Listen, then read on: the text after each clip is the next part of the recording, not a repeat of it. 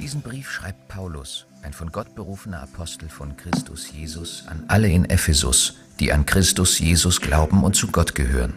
Ich wünsche euch Gnade und Frieden von Gott, unserem Vater, und von Jesus Christus, unserem Herrn. Wir loben Gott, den Vater von Jesus Christus, unserem Herrn, der uns durch Christus mit dem geistlichen Segen in der himmlischen Welt reich beschenkt hat. Aus Liebe hat Gott uns schon vor Erschaffung der Welt in Christus dazu bestimmt, vor ihm heilig zu sein und befreit von Schuld. Von Anfang an war es ein unveränderlicher Plan, uns durch Jesus Christus als seine Kinder aufzunehmen, und an diesem Beschluss hatte er viel Freude. Deshalb loben wir Gott für die herrliche Gnade, mit der er uns durch den geliebten Sohn so reich beschenkt hat. Seine Gnade ist so groß, dass er unsere Freiheit mit dem Blut seines Sohnes erkauft hat, so dass uns unsere Sünden vergeben sind. Er hat uns mit Gnade überhäuft und uns Weisheit und Erkenntnis gegeben. So hat Gott uns nun seinen Willen erkennen lassen, der lange verborgen war, und uns seinen Plan mit Christus offenbart. Gott beschloss, wenn die Zeit dafür gekommen ist, alles im Himmel und auf der Erde der Vollmacht von Christus zu unterstellen. Darüber hinaus haben wir durch Christus ein göttliches Erbe empfangen, denn Gott hat uns von Anfang an erwählt, wie er es mit seinem Willen beschlossen hatte. Wir, die wir als Erste auf Christus gehofft haben, sollen mit unserem Leben Gottes Herrlichkeit loben. Durch Christus habt auch ihr nun die Wahrheit gehört, die gute Botschaft, dass Gott euch rettet. Ihr habt an Christus geglaubt und er hat euch mit dem Siegel seines Heiligen Geistes, den er vor langer Zeit zugesagt hat, als sein Eigentum bestätigt. Der Heilige Geist ist die Garantie dafür, dass er uns alles geben wird, was er uns versprochen hat, und dass wir sein Eigentum sind, zum Lob seiner Herrlichkeit. Seit ich das erste Mal von eurem festen Glauben an Jesus, den Herrn, und von eurer Liebe zu allen Gläubigen hörte, habe ich nicht aufgehört, Gott für euch zu danken. Ich bete ständig für euch und bitte den Gott unseres Herrn Jesus Christus, den Vater der Herrlichkeit, euch den Geist der Weisheit und Einsicht zu schenken, damit eure Erkenntnis von Gott immer größer wird. Ich bete, dass eure Herzen hell erleuchtet werden, damit ihr die wunderbare Zukunft, zu der er euch berufen hat, begreift und erkennt, welch reiches und herrliches Erbe er den Gläubigen geschenkt hat. Ich bete, dass ihr erkennen könnt, wie übermächtig groß seine Kraft ist mit der er in uns, die wir an ihn glauben, wirkt. Es ist dieselbe gewaltige Kraft, die auch Christus von den Toten auferweckt und ihm den Ehrenplatz an Gottes rechter Seite im Himmel gegeben hat. Jetzt ist er als Herrscher eingesetzt über jede weltliche Regierung, Gewalt, Macht und jede Herrschaft und über alles andere in dieser wie in der zukünftigen Welt. Gott hat alles der Herrschaft von Christus unterstellt und hat Christus als Herrn über die Gemeinde eingesetzt. Die Gemeinde aber ist sein Leib und sie ist erfüllt von Christus, der alles ganz mit seiner Gegenwart erfüllt. Auch ihr wart früher tot aufgrund eurer Sünden. Ihr habt genauso in der Sünde gelebt wie der Rest der Welt, beherrscht vom Satan, der im Machtbereich der Luft regiert. Er ist der Geist, der in den Herzen derer wirkt, die Gott nicht gehorchen wollen. Wir alle haben früher so gelebt und uns von den Leidenschaften und Begierden unserer alten Natur beherrschen lassen. Wir wurden mit dieser Natur geboren und waren Gottes Zorn ausgeliefert, wie alle anderen Menschen auch. Doch Gott ist so barmherzig und liebte uns so sehr, dass er uns, die wir durch unsere Sünden tot waren, mit Christus neues Leben schenkte, als er ihn von den Toten auferweckte. Nur durch die Gnade Gottes seid ihr gerettet worden. Denn er hat uns zusammen mit Christus von den Toten auferweckt und wir gehören nun mit Jesus zu seinem himmlischen Reich. So wird er für alle Zeiten an uns seine Güte und den Reichtum seiner Gnade sichtbar machen, die sich in allem zeigt, was er durch Christus Jesus für uns getan hat. Weil Gott so gnädig ist, hat er euch durch den Glauben gerettet. Und das ist nicht euer eigenes Verdienst. Es ist ein Geschenk Gottes. Ihr werdet also nicht aufgrund eurer guten Taten gerettet, damit sich niemand etwas darauf einbilden kann. Denn wir sind Gottes Schöpfung. Er hat uns in Christus Jesus neu geschaffen, damit wir die guten Taten ausführen, die er für unser Leben vorbereitet hat.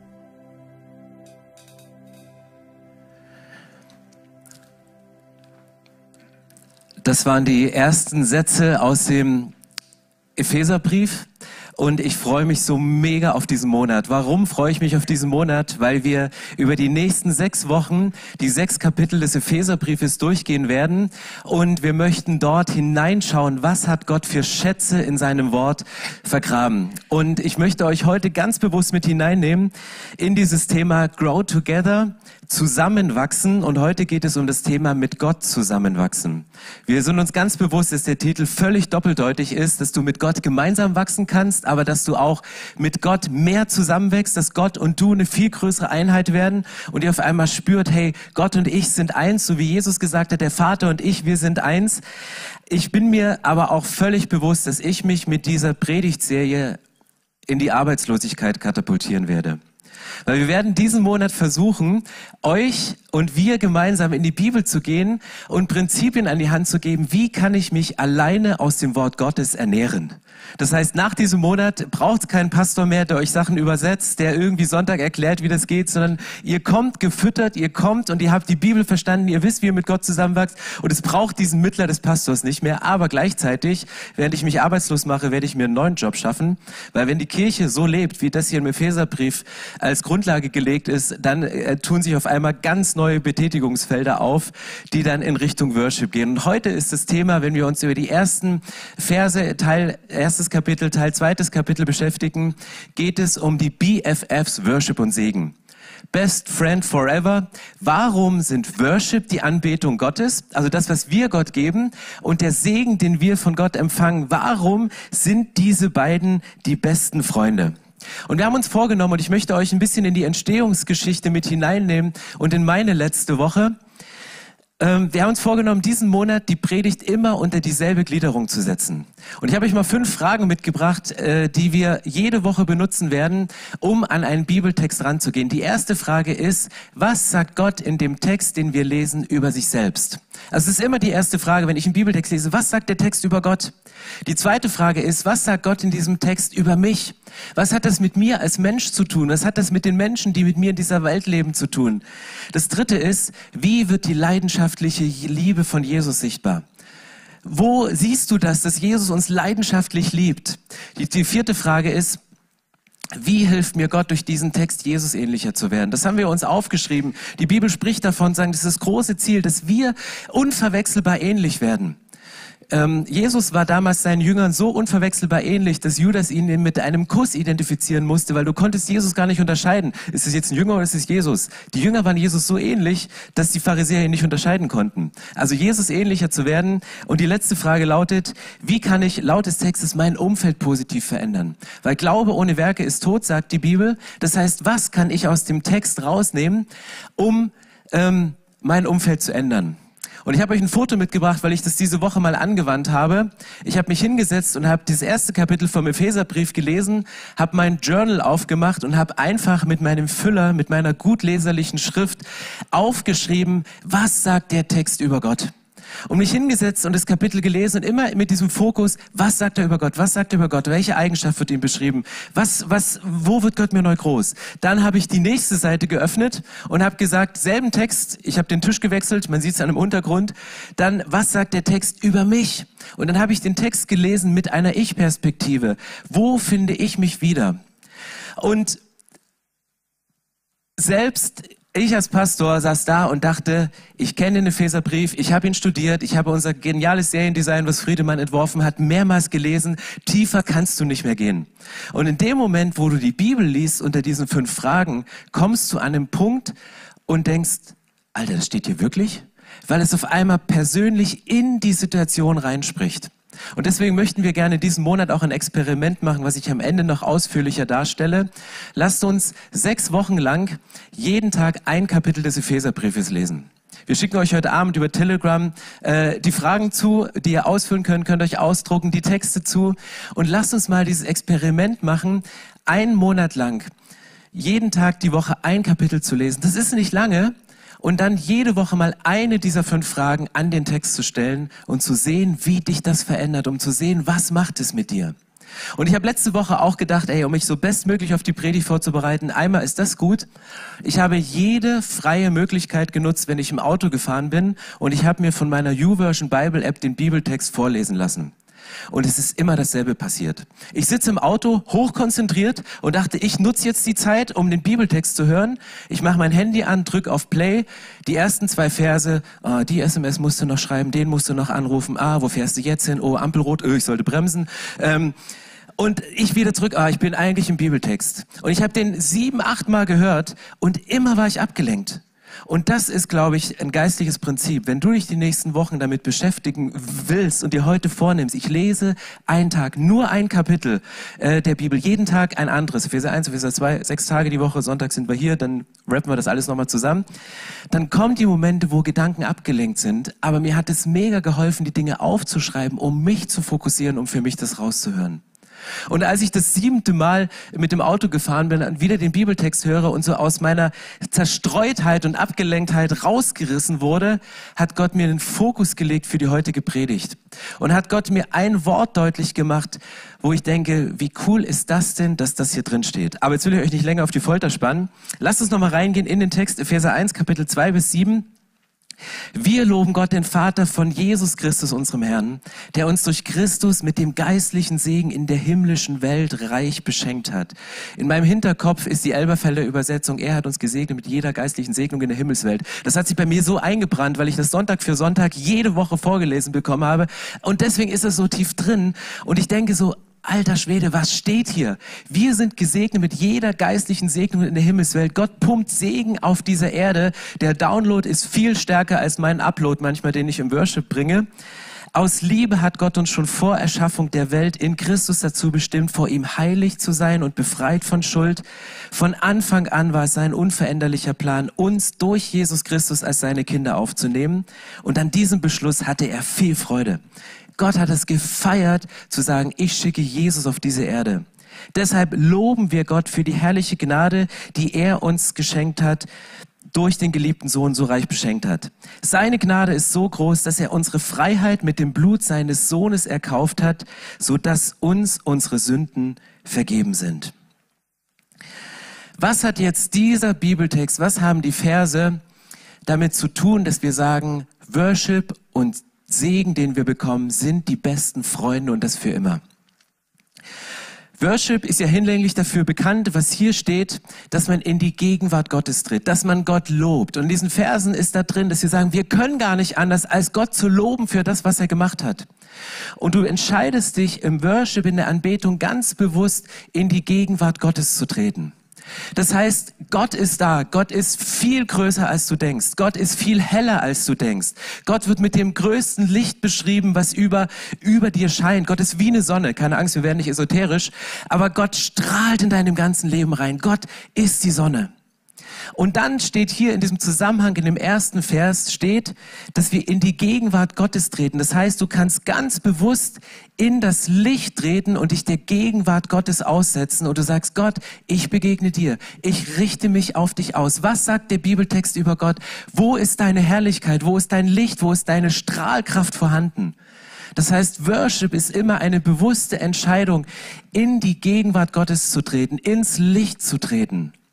Und gleichzeitig fängt dieser Text an mit der Aussage, er hat uns gesegnet mit jeder geistlichen Segnung in der Himmelswelt. Das heißt, in dem Moment, wo du in die Gegenwart Gottes trittst und dich dem, dein Herz öffnest für die Anbetung, strahlt Gott dich an. Und in dem Moment, wo er dich anstrahlt, reflektiert dein Gesicht, dein ganzer Körper, reflektiert die Herrlichkeit von Gott. Deswegen ist Segen, den du von Gott empfängst und Anbetung, die du ihm gibst, sind wie diese besten Freunde, die zusammengehören. Das ist wie ein Strudel, das ist wie ein permanenter Upload, Download, Upload, Download. Das ist diese ständige Verbindung aus dem Himmel. Und lasst uns dieses Bild mal mit hineinnehmen über den ganzen Text, wenn ich die fünf Fragen an diesen Text stelle. Du trittst in die Gegenwart Gottes. Und ja, es gibt im Alltag Situationen, wo ich sage, ich trete bewusst hinein, ich möchte Gott ähnlicher werden und ich höre mir im Auto äh, den Predigtext an, den Bibeltext und auf einmal kommt die Ablenkung.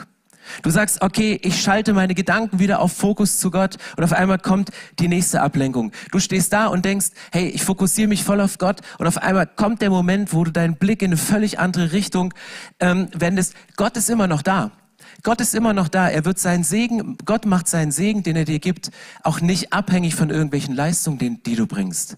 Aber es ist diese ständige Wechselwirkung, in die Gegenwart Gottes zu gehen und in dem Moment etwas von ihm zu empfangen, was du wieder reflektierst in dein Umfeld, in das du hineingehst. Und wenn wir weitergehen, Epheser 1, Vers 10 bis 11 steht, Gott beschloss, wenn die Zeit dafür gekommen ist, alles im Himmel und auf der Erde der Vollmacht von Christus zu unterstellen. Darüber hinaus haben wir durch Christus ein göttliches Erbe empfangen. Denn Gott hat uns von Anfang an erwählt, wie er es in seinem Willen beschlossen hatte. Das war der Vers, der mich während des siebten Mal Hörens diese Woche wirklich berührt hat. Ich habe in, die, in diesem Kontext von Unsicherheiten, die weltpolitisch gerade da sind, vor Herausforderungen, vor denen wir als Kirche stehen, vor persönlichen Herausforderungen, einfach mal festzustellen, dass Gott die Vollmacht über diese Erde, über diese Gemeinde komplett an Jesus übergeben hat. Und dass meine Verbindung zu Jesus, mich mit dem Licht Gottes auseinanderzusetzen, essentiell ist für das Fundament und den Frieden, den ich habe. Und dann hat mich dieses eine Wort in diesem Vers so angesprochen, dass wir mit Jesus von Gott ein Erbe bekommen haben. Und dieses Wort Erbe, das hat mich so getatscht und ich dachte, wie um alles in der Welt, Gott kommt, die, warum ist dieses Wort Erbe gerade so wichtig für mich in diesem Moment? Wir machen als Familie ganz viele Scherze über meine Schwiegereltern, die wieder eine Reise machen und sagen, ey, die verprassen unser Erbe und ähm, und so, ich habe mein Erbe verpokert und ähm, du wirst enterbt. Also die, die, die, die Worte sind bei uns äh, fast sprichwörtlich in unserer Familie. Aber dann habe ich mir weiter Gedanken gemacht über diesen Punkt, weil Gott sagt, ich möchte daran gehen. Was? Stell dir vor, du bekommst die Nachricht heute, dass du ein Erbe bekommen wirst. Was macht diese Info mit dir, dass du ein Erbe bekommst? Und ich habe gedacht so, alter Schwede, wenn mich jetzt jemand anruft und sagt, du bekommst ein Erbe, was keine Schulden sind, kein Defizit, sondern irgendwas, Häuser, Grundstücke, Geld, irgendwas. Was macht dieser Gedanke, dass du irgendwann etwas erbst? Es ist A, der Schmerz, dass jemand gestorben sein muss dafür, dass du ein Erbe bekommst. Aber gleichzeitig ist dieser Gedanke, du bekommst ein Erbe, ändert von jetzt auf gleich die komplette Lebenssituation eines Menschen. Du bekommst eine Hoffnung, dass du sagst, jetzt struggle ich vielleicht gerade ein bisschen mit meinen Finanzen, aber dann, wenn das Erbe kommt, habe ich kein Problem mehr. Dann kommt das Geld. Du lebst auf einmal in einer Freiheit, dass du sagst, okay, alle Zwänge, die ich jetzt gerade habe, um irgendwelche Rechnung zu bedienen, muss ich dann nicht mehr machen. Viele Menschen sagen, wenn ich einmal erbe, dann werde ich aufhören, meinen Job zu machen und ich mache dann das, was mir wirklich Spaß macht. Was heißt das übersetzt in diesem biblischen Kontext? Du hast den falschen Beruf. Weil wenn du im Moment was machst, was dir keinen Spaß macht, was du machen würdest, wenn du nicht mehr davon abhängig wärst, was macht das mit dir? Es führt dich in eine neue Berufung, es führt dich in deine Identität hinein. Und das ist alles das, was allein in diesem einen Vers vom ersten Kapitel verborgen ist, dass Jesus uns ein Erbe versprochen hat, ein Erbe, das deine komplette Identität auf den Kopf stellt, was dir komplette neue Werte gibt, eine Freiheit, ein Gottvertrauen, ein Versorgtsein. Alles das, was wir haben, wenn wir mit Jesus unterwegs sind, was wir aber nicht glauben, wenn, ob trotz, dass wir mit Jesus unterwegs sind. Und dieser Vers hat, ich habe gedacht, so, ich möchte mich auf dieses Fundament stellen, möchte nicht schauen auf das, was mich jetzt gerade aufmacht, sondern möchte in diese himmlische Dimension eintauchen, in diese Unabhängigkeit von weltlichen Umständen und diese absolute Abhängigkeit von Gott. Und vielleicht sagst du jetzt, ich kann das nicht glauben, Stefan. Ich kann nicht glauben, dass ich dieses Erbe von Gott bekomme, weil ich erlebe es gerade nicht. Epheser 1, Vers 14. Der Heilige Geist ist die Garantie dafür, dass er uns alles geben wird, was er uns versprochen hat und dass wir sein Eigentum sind zum Lob seiner Herrlichkeit. Hier hast du wieder diesen Zweiklang von, ähm, der Heilige Geist ist die Garantie. Gott sagt, ich gebe euch den Heiligen Geist, der ist viel besser als ich und ich gebe ihn euch und der Heilige Geist ist die Garantie, dass ihr dieses Erbe empfangen werdet. Weil die Restunsicherheit, nachdem du den Brief bekommen hast von dem Notar oder dem Anwalt, der sagt, du wirst ein Erbe haben, die Restunsicherheit ist ja immer noch, steht da wirklich mein Name drin? Oder bin ich enterbt und meine Geschwister bekommen alles? Also diese Unsicherheit von, du weißt, dass du ein Erbe bekommst, bis zu dem Moment, dass du es in Empfang nimmst, ist ja immer noch geprägt von dieser Unsicherheit. Aber hier steht, wir haben eine Garantie und diese Garantie ist der Heilige Geist. Das heißt, du bekommst dieses Erbe von Gott. Du bekommst es von Gott, es strahlt in dein Leben hinein, aber es führt wiederum zum Lob und Vers 14, es führt wiederum zum Lob Gottes.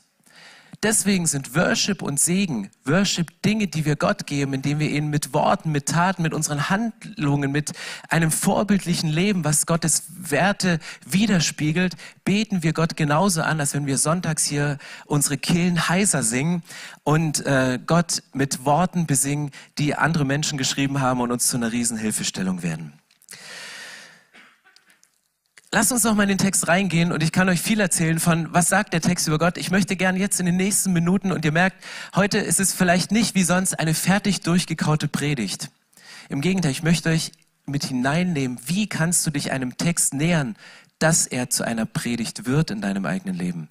Dass dein Leben zu einer Predigt wird, die das, was die Bibel gesagt hat, ähm, verstoffwechselt, um mal Alex Kelly zu zitieren, der dieses Wort sehr gerne gebraucht, um es dann wirklich zu repräsentieren nach außen. Epheser 1, Vers 21 bis 23.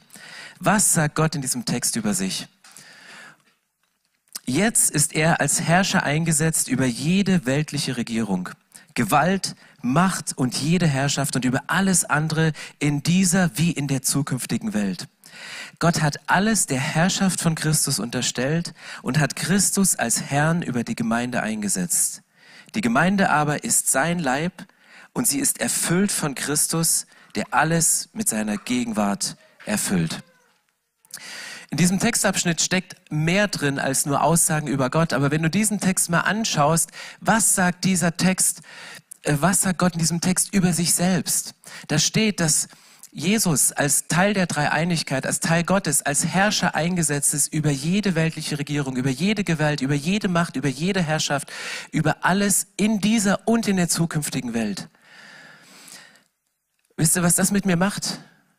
Das gibt mir auch in unsicheren Zeiten wie diesen ein Fundament, weil ich weiß, Jesus ist das Fundament. Jesus hat Dinge unter Kontrolle. Und nicht nur auf dieser Welt, auch wenn wir manchmal das Gefühl haben, Jesus entgleiten die Machtverhältnisse in, in politischen Zuständen dieser Zeit, aber sich darauf zu berufen und zu sagen, Jesus, du bist das Fundament.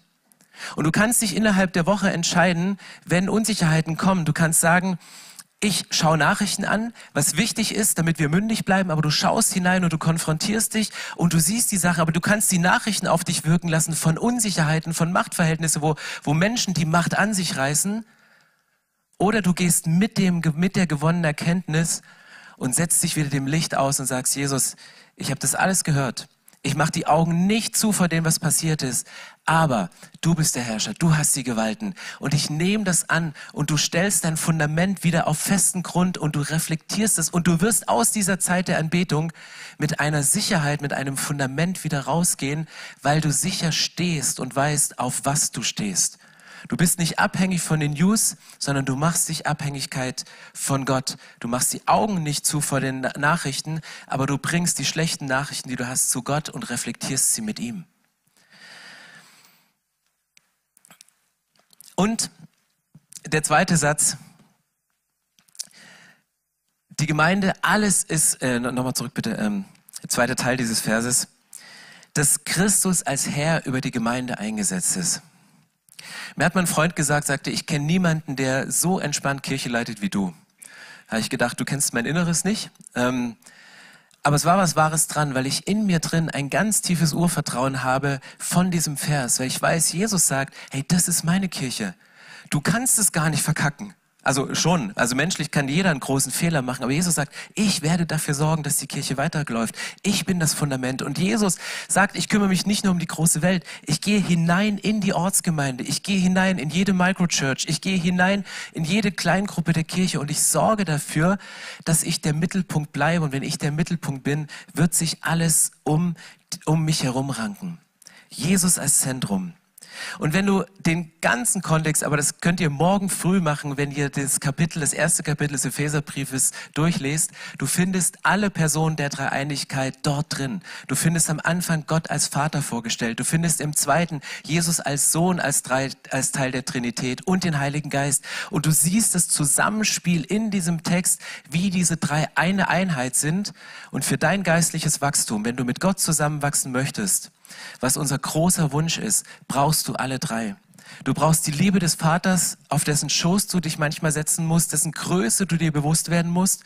Du brauchst die Vergebungsbereitschaft von Jesus und das Opfer, was er gebracht hat. Und du brauchst die Power durch den Heiligen Geist, der dich durch den Bibeltext auf die Themen stößt, die für dich relevant sind. Und deswegen dieser Text nur exemplarisch, das sagt er über sich. Zweite ist, was sagt Gott in diesem Text über mich? Was ist denn die Analyse in diesem Text über mich? Und hier steht's, auch ihr wart früher tot aufgrund eurer Sünden. Ihr habt genauso in der Sünde gelebt wie der Rest der Welt, beherrscht vom Satan, der im Machtbereich der Luft reagiert, er regiert.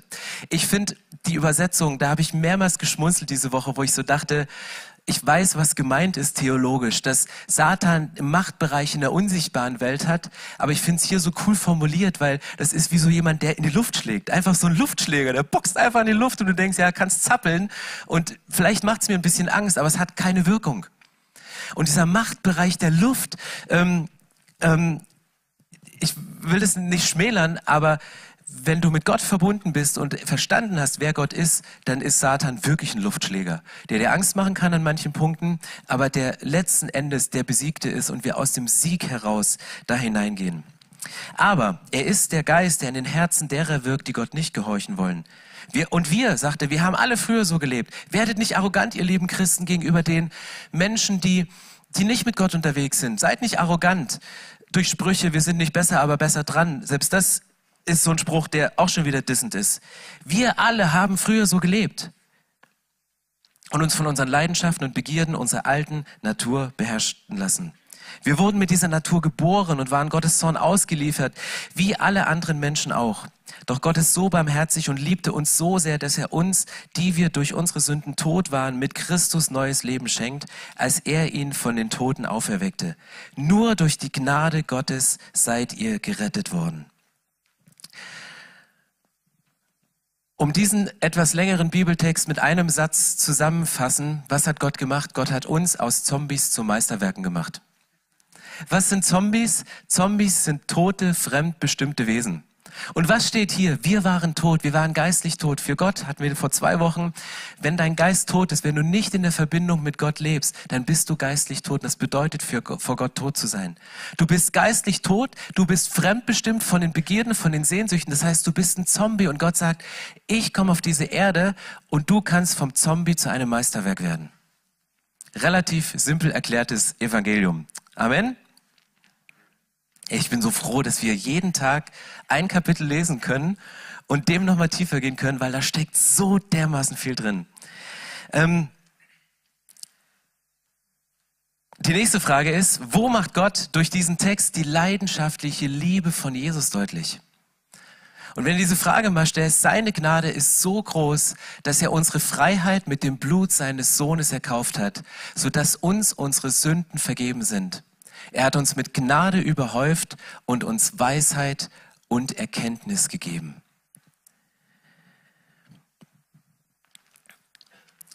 Vielleicht denkst du, ja, den Satz kenne ich.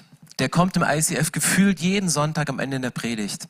Dass Jesus für uns gestorben ist, dass er alles gegeben hat. Aber wann hat dich dieser Satz das letzte Mal berührt?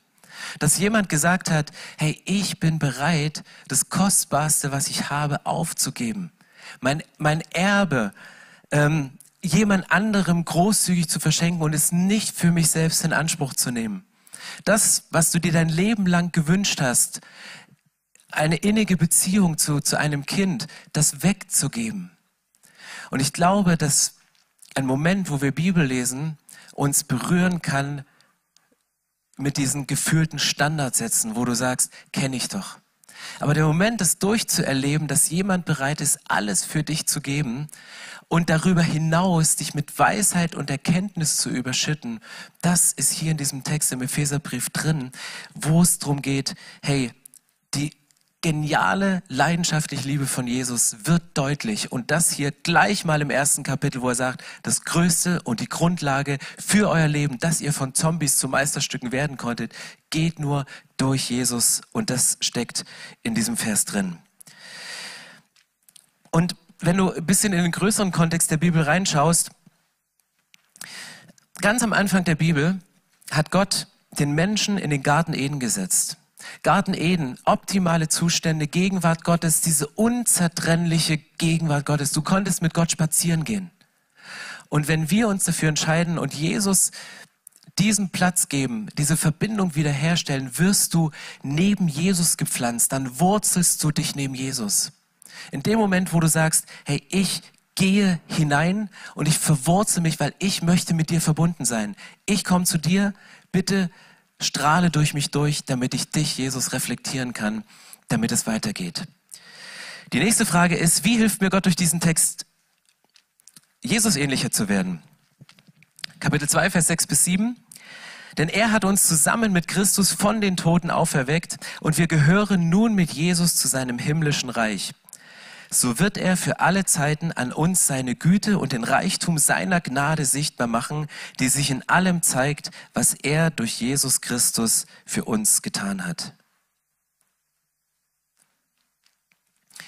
Die Bibel sagt an so vielen Stellen über diesem Text hinaus, dass wenn du in eine Beziehung mit Jesus eintrittst und damit die Verbindung zu Gott dem Vater wiederhergestellt ist, dann bist du ein Kind Gottes. Dann bist du sein Sohn, dann bist du seine Tochter. Was heißt, wenn du Sohn von Gott bist, dann ist Jesus dein Bruder. Wenn du irgendwo in der Schule bist und Stress hast, ich schulde euch mein Bruder. Ja? Holst du deinen Bruder in der Situation, wo du Stress hast? Jesus ist dein Bruder, er ist Teil von Geschwistern. Und ich weiß nicht, wenn du mal Geschwister angeguckt hast, Geschwister sind sich irgendwie immer ähnlich. Wie kannst du Jesus ähnlicher werden? Werde einfach so wie dein Bruder. Und ich glaube, das liegt ganz, ganz viel drin. Wir können Jesus ähnlicher werden, indem wir uns bewusst werden, zu was Gott uns geholt hat, warum wir seine Söhne, seine Töchter sind. Klar, ist jedes Geschwisterkind ist individuell, ist es unterschiedlich. Jeder hat eine andere Ausstrahlung. Aber wenn du mal ein bisschen beobachtest, wie sich Geschwisterkinder verhalten, sie spiegeln ihre Eltern wieder, so wie du den Vater widerspiegelst in dem Kontext.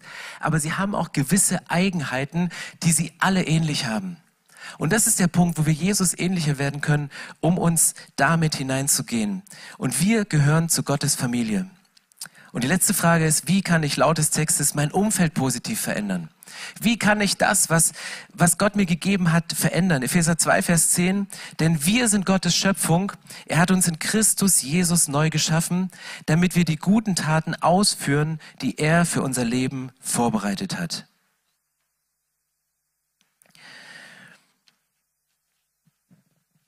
Wie kannst du Jesus ähnlicher werden? Du hast eine große Frage in deinem Leben, sagst, Gott, was ist dein Plan? Stefan, du hast vorhin diesen einen Satz gesagt, in Bezug auf das Erbe, wenn ich mal erbe, dann mache ich das, was ich wirklich will. Und du hast vorhin gesagt, du hast den falschen Beruf. Und seitdem ich diesen Satz gesagt habe, kannst du nicht mehr zuhören, weil die ganze Zeit deine Gedanken um diesen Satz kreisen, hey, ich habe den falschen Beruf. Was machst du, wenn solche Gedanken kommen, mal exemplarisch? Du bist im falschen Film. Du bist in der falschen Season in deinem Leben. Du bist falsch drin. Was machst du mit diesem Text und wie kannst du dein Umfeld positiv prägen, hier steht, indem du die Werke, die Gott vorbereitet hat für dich, ausführst in deinem Leben. Und die größte Form von Gottes Ebenbildlichkeit, die größte Form von deinem Umfeld positiv zu prägen, ist das zu machen, was Gott für dich vorbereitet hat. Wie funktioniert das? Es funktioniert, indem du einen Schritt zurückgehst und sagst, Gott, ich lasse mich jetzt von dem Licht deines Wortes bestrahlen. Und ich gehe in die Gegenwart Gottes. Ich suche meine eigenen Worte, um dich anzubeten. Ich gehe dahin und sage, ich mach dich groß, aber bitte strahle das, was dir wichtig ist für mein Leben. Pumpe bitte in einem hohen Download die Werke, die du für mich vorbereitet hast, runter in meinem Leben, damit ich sie ausstrahlen kann und damit andere Menschen mit diesen Werken, an diesen Werken sehen können, wie groß du bist. Und diese Wechselwirkung finde ich in diesem Text mega genial. Kleine Seitnotiz. Paulus ist so begeistert äh, von, dieser, von diesem Thema der Gnade, von dem Thema der Gottesebenbildlichkeit, das Vers 3 bis 14 vom ersten Kapitel, dass er das in einem ganzen Satz formuliert im, im Urtext. Der kann überhaupt nicht aufhören. Der macht einen Punkt, Doppelpunkt, Komma und Strich und noch eine Formulierung. Stell dir vor, 3 bis 14, das sind elf Sätze. Wir haben es in unserer deutschen Übersetzung klein gegliedert. Das in einem Satz, weil Paulus so begeistert ist von dem, was Gott macht durch diesen Text und schreibt ihn.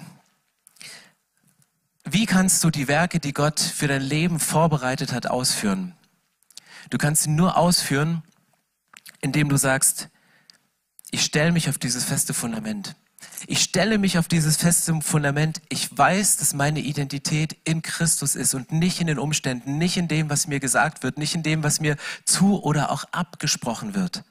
Auch positive Dinge in deinem Leben, die ausgesprochen sind, können dich abhalten von dem Eigentlichen, was Jesus von dir will.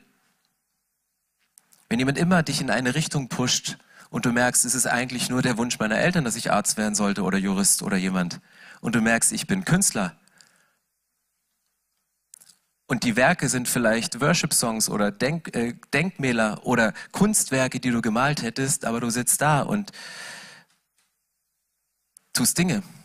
Vielleicht bist du auch ein Künstler und deine Bilder verkaufen sich nicht und wärst besser Jurist geworden, weil du besser mit Zahlen kannst äh, und mit Sätzen. Also, was bedeutet die Werke, die Jesus vorbereitet hat? Es bedeutet, in diese Gegenwart Gottes zu gehen und hineinzugehen. Und an der Stelle möchte ich einen Doppelpunkt setzen. Warum? Weil ich glaube, dass der nächste Monat uns als Kirche verändert. Grow together. Wir wachsen mit Gott zusammen. Und ich möchte euch wirklich herausfordern, wenn ihr hier gleich rausgeht, werdet ihr gegenüber an der Wand, werdet ihr den, kompletten Epheserbrief nochmal lesen können. Drunter sind die Fragen. Und das schicken wir euch heute Abend über Telegram zu. Und wenn ihr nächste Woche sagt, hey, ich möchte mich nicht nur von der Predigt ernähren. Ich möchte nicht nur hören, dass Stefan irgendwelche generalisierten Beispiele nimmt, teilweise aus seinem Leben, teilweise aus dem Leben von anderen, sondern ich möchte, dass Gott ganz individuell zu mir spricht. Ich möchte so eine Erlebnisse haben, dass mir ein Wort aus diesem Text in den Sinn kommt.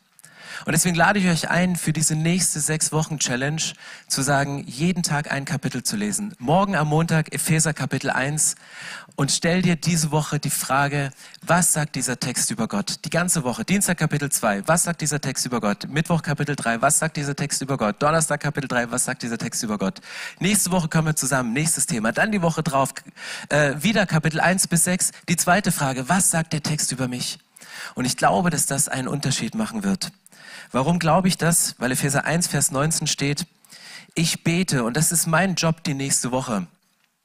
Ich bete, dass ihr erkennen könnt, wie übermächtig groß seine Kraft ist, mit der er, er in uns, die wir an ihn glauben, wirkt.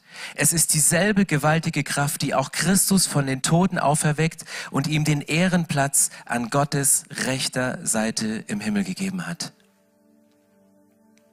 Dieselbe Kraft, mit der Jesus von den Toten auferweckt worden ist, ist dieselbe Kraft, die in uns wirken kann. Ist dieselbe Kraft, die durch die Bibel, die durch das Wort Gottes wirkt.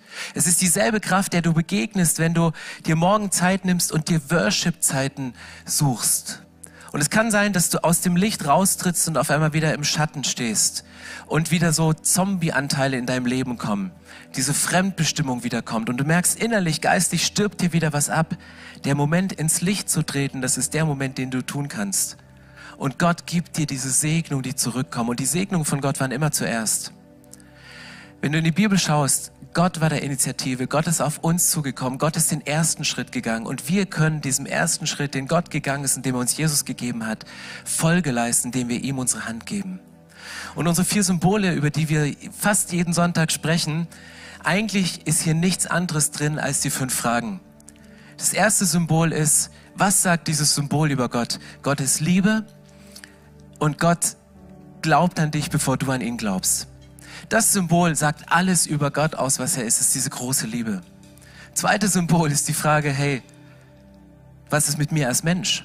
Ja, wir als Menschen, wir haben von Gott eine Berufung, wir haben eine Richtung, die, die guten Werke, die er vorbereitet hat, aber die fremdbestimmten Zombies, die gehen links und rechts, mal vom Gefühl hier und mal von einem Gedanken in eine andere Richtung geleitet. Das ist das, was die Bibel Sünde und Zielverfehlung nennt. sagt alles über Gott, das sagt alles über uns Menschen. Wo wird die leidenschaftliche Liebe von Jesus deutlich? Am Kreuz. Also niemand hat eine größere Liebe als der, der sein Leben gibt für Feinde. Und ich kenne Menschen, die sind feindlich Gott gegenüber eingestellt. Und ich in meinen Gedanken bin auch manchmal aufbäumerisch und denke, hey Gott, ich kann das besser. Ganz ehrlich, diese Kirche zu leiten, Jesus, ich mach's viel besser als du. No. Alles andere als das. Und die Dinge müssen ans Kreuz. Jesus sagt, selbst Mächte, die sich gegen mich aufbäumen, habe ich zerschlagen am Kreuz. Und wie können wir am besten unsere Gesellschaft verändern? Wie können wir Jesus ähnlicher werden? Indem wir dieses Fundament, was wir in Jesus haben, was im ersten Brief vom Epheser ähm, im ersten Kapitel des Epheserbriefes steht, wir haben unser Fundament in Christus. Und auf dieses Fundament stellen wir uns. Und von diesem Fundament aus, von dieser Perspektive, dem Anker für die Ewigkeit, leben wir unser Leben zurück, weil das auf einmal zusammenkommt, diese ersten bildende Einheit. Jesus, der dich über alles liebt und die Herausforderungen, mit denen wir manchmal in unserem Alltag stehen. Ich möchte gerne beten und lasst uns aufstehen. Und das Gebet, was ich sprechen möchte, ist, dass wir Jesus nochmal einladen, auf einen Prozess, dass er an uns arbeiten darf. Wenn du den Wunsch hast und sagst, ich möchte mit Gott zusammenwachsen, dann kannst du deine Hand nach oben strecken, du kannst deine Hand nach vorn nehmen, die Handflächen oben, um dich Gott zu öffnen. Und ich möchte ein einfaches Gebet sprechen, dass wir zurückgehen in diese, in diese erste Liebe, die er getan hat, dass Jesus uns wieder neu berührt für die Standards der Bibel, aber dass es kein Standard ist, sondern dass das, was wir diese und nächste und im nächsten Monat lesen, dass das unsere Standards verändert von menschlichen Standards in göttliche Standards. Herr Jesus, wir kommen jetzt zu dir als Kirche und ich möchte gar nicht stellvertretend für andere sprechen, sondern möchte für mich sprechen. Jesus, ich danke dir, dass du mich über alles liebst und es tut mir leid, dass ich deine Liebe manchmal als zu selbstverständlich nehme. Dass ich deine Zuwendung, deine Segnung, die du mir gibst, zu inflationär behandle, weil ich denke, es ist ja normal. Gott, ich habe keine Lust mehr auf das Normal und deswegen möchte ich dich um Vergebung bitten, wo ich als Zombie unterwegs war und fremdbestimmt war von Einflüssen in dieser Welt das eigene Gefühle waren, ob das negative Nachrichten waren, ob das Ängste sind, die sich aufbäumen in mir, die mich davon abbringen, deinen Weg zu laufen, die von dir vorbereiteten Werke auszuführen, aufgrund von Ängsten, die möglicherweise in der Zukunft mal eintreten könnte. Ich danke dir, Jesus, dass du ans Kreuz gegangen bist und dass du unsere Zukunft verändert hast durch dieses einschneidende Erlebnis am Kreuz. Ich danke dir, dass du für uns gestorben bist. Ich danke dir, dass du für uns gelitten hast. Und ich danke dir, Vater, dass die größte Liebe, dass du sie uns bewiesen hast, dadurch, dass du gesagt hast, ich gebe meinen Sohn ans Kreuz. Und ich danke dir, Jesus, dass du diesen Weg bis zum Ende gegangen bist, dass du dieses von Gott lange vorbereitete Werk ausgeführt hast, obwohl du vorher die Möglichkeit gehabt hättest, darum gebeten hast, dass dieser Kelch an dir vorübergeht, dass du abweichen kannst, diesem Weg der Berufung, dass du ihn bis zum bitteren Ende gegangen bist. Und ich danke dir, dass wir jetzt auf eine neue Ebene gestellt werden, dass wir zu Meisterwerken geworden sind vor dir. Und Jesus, ich bete für die kommende Woche für uns als Kirche, dass wenn sich dieser Wunsch in uns formt, dir ähnlicher zu werden, mehr mit dir zusammenzuwachsen, dass wir mit einem kleinen Schritt anfangen und die Bibel aufschlagen und zu sagen, Jesus, ich möchte wachsen. Bring mich auf ein neues Level mit dir. Lass mich dir ähnlicher werden. Ich möchte mit dir zu einer unzertrennlichen Einheit werden. Und ich bete, dass du die nächsten Wochen eine Kraft freisetzt in dieser Kirche, die nicht durch den Worship passiert, der viral geht, nicht nur, der nicht nur durch Predigten passiert, sondern die Kraft entsteht, dass ein Mensch mit seiner aufgeschlagenen Bibel von dir verändert wird. Und ich freue mich auf die gebündelte Kraft, die dann dazu führt, dass Worship-Lieder entstehen, die viral gehen. Dass dann nicht nur sonntags eine Predigt gehalten wird, sondern dass das Leben jedes Menschen, wo er ist, eine lebendige Predigt ist und Leute gar nicht mehr Podcasts hören müssen, um dich zu sehen, sondern einfach am Leben von Menschen ablesen können, dass du lebst und wie du wirkst. Und ich bete das, Jesus, in deinem heiligen Namen. Amen. So schön, dass du dich von zu Hause oder unterwegs dazugeschaltet hast, um eine unserer Predigten zu hören. Wir haben dafür gebetet, dass dein Glaube gestärkt wird, dass du neue Hoffnung bekommst und dass deine Liebe erneuert wird. Und wenn das passiert ist durch diese Predigt, dann abonnier doch den Kanal, teile ihn mit deinen Freunden und werde Teil dieser Kirche. Und wenn du sagst, darüber hinaus möchte ich diese Kirche gerne im Gebet und finanziell unterstützen, dann teilst du mit uns einen Traum. Und wir haben einen Traum, dass diese Botschaft von Gottes Liebe und von dem Glauben an ihn nicht nur hier in Berlin bleibt, sondern über die Grenzen der Stadt, über die Grenzen des Landes weit hinausgeht. Dann machst du das mit deinem Gebet, mit deiner Spende möglich. Vielen, vielen Dank, dass du Teil dieser Kirche bist und lass uns gemeinsam kooperieren, um das Reich Gottes hier in Deutschland zu bauen.